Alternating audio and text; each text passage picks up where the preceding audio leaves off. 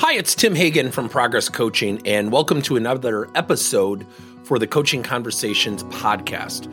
Now, we are on Stitcher, we are on iTunes, and multiple different channels. Please check us out.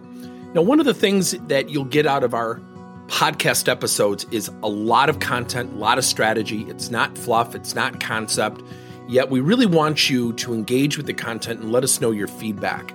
If you have any questions, feel free to reach out to us. If there's topics you'd love to have us address, we would love to share them with you. Let us know your impact and let us know your feedback. Conversations have never become more important. And I think about conversations in companies that are ready for the current conditions with the coronavirus and all the things that we're going through, some hitting others, some hitting people, not at all, some really actually benefiting. So I actually have a client who makes disinfectant products, and they're swamped, they're buried with orders. I have another client who's in the recruiting business, and they have been using remote workforce for years, so it's not disrupting their business at all. All of these things require us to have conversations. So when we're remote, we need to increase our communication, especially if you're not used to it. If business is good, sometimes people forget. So, for example, the company where they're having all this success in a very short time span, they were actually complaining. So I was having a conversation with one of their employees, and I said, so let me understand something. You're upset because actually, to a certain weird perspective, you guys are benefiting from the coronavirus, while some people are suffering, but yet you're complaining. And she stopped and she said, oh my gosh, I feel terrible. I said, no, I'm just trying to lend perspective. Now, had I not had that conversation, would her griping and complaining increase or decreased? Probably would have increased. If there's ever been a time when we need to have conversations, it's now. Here's the fundamental reason why.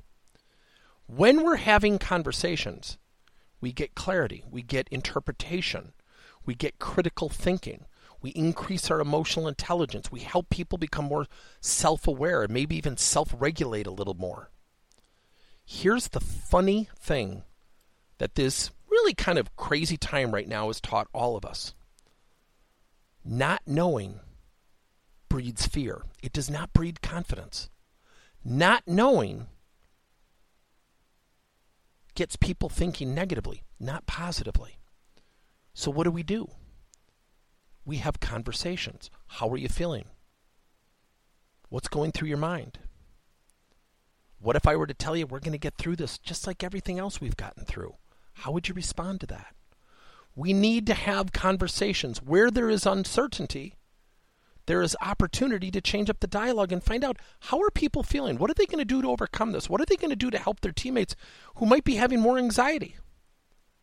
Not having this conversation could really breed negativity, assumptions, and run rampant throughout your organization.